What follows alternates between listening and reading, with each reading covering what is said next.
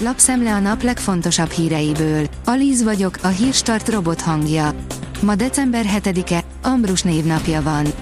Oroszország elleni újabb szankciós csomag készül az EU-ban, írja a G7. Alakul a 9. uniós gazdasági szankciócsomag, az Európai Bizottság a hírek szerint büntető intézkedéseket vet neki például az orosz bányászati szektorra is.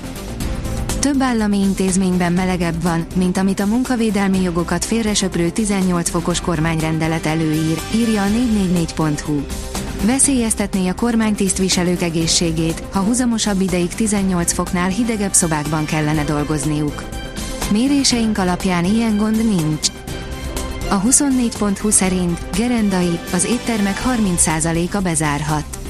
Még mindig befelé tartunk a válságba, fest sötét jövőképet a Della legfrissebb adásában Gerendai Károly vállalkozó, étterem tulajdonos, a Sziget Fesztivál alapítója.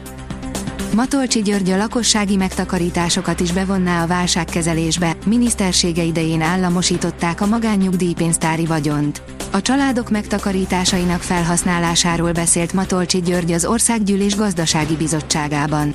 A jegybank elnök szerint az emberek jelentős összeget spóroltak össze készpénzben, amit most megesz az infláció. Ő úgy látja, ezt kellene például energiahatékonysági programokba forgatni, írja az rtl.hu. A vezes írja, megszűnt a hatósági ár, azonnal adót emeltek. Kedden 23 órakor megszűnt az üzemanyagok hatósági ára, a változás érinti a jövedéki adót is. A magyar hírlap szerint bajban a román hadsereg. A katonaságnál szolgáló mérnököknek, művezetőknek a magánszférában jobb fizetéseket kínálnak. Az AC News szerint súlyosbították Galambos Lajos ítéletét, börtönbüntetést kapott. Ma hirdették ki a trombita művész áramlopási ügyében az ítéletet. Évekre rács mögé kerül a zenész. Pucs készült Németországban, 3000 rendőr és terrorelhárító csapott le. A berlini tartományi bíróság egyik szélső jobboldali kötődésű bíráját is lekapcsolták a nagyszabású akcióban, írja a privát bankár. Térképen mutatjuk, hol a legolcsóbb az üzemanyag, Magyarország az élmezőnyben, írja a vg.hu. Az ársapka eltörlése ellenére uniós szinten 20 országban továbbra is drágább az üzemanyag, mint idehaza. Teljesen átszabta a boltja árképzését az Apple, írja a Bitport. Előre menekülésként is értékelhető, hogy a cég a korábbinál lényegesen rugalmasabb feltételeket vezet be az iOS-re fejlesztett alkalmazások értékesítésénél. A Forbes oldalon olvasható, hogy elrettentő videón a budapesti kórház alaksora, a főigazgató is reagált. A TikTokon futott körbe az a videó, ami a Budapest 7. kerületi Péter Fisándor utcai kórház alaksori folyosójának állapotait mutatja be. Bohócot csináltak Luis Enriqueből a 11-est hibázó játékosok, írja a Magyar Nemzet. A spanyol szövetségi kapitány hiába kérte fejenként ezer büntető elvégzését a világbajnokság előtt.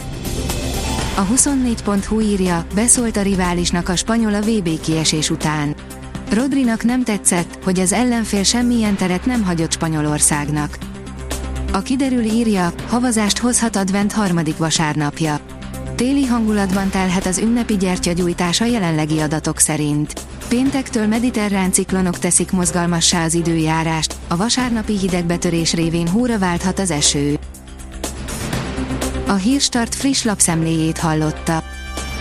Ha még több hírt szeretne hallani, kérjük, látogassa meg a podcast.hírstart.hu oldalunkat, vagy keressen minket a Spotify csatornánkon, ahol kérjük, értékelje csatornánkat 5 csillagra. Az elhangzott hírek teljes terjedelemben elérhetőek weboldalunkon is. Köszönjük, hogy minket hallgatott!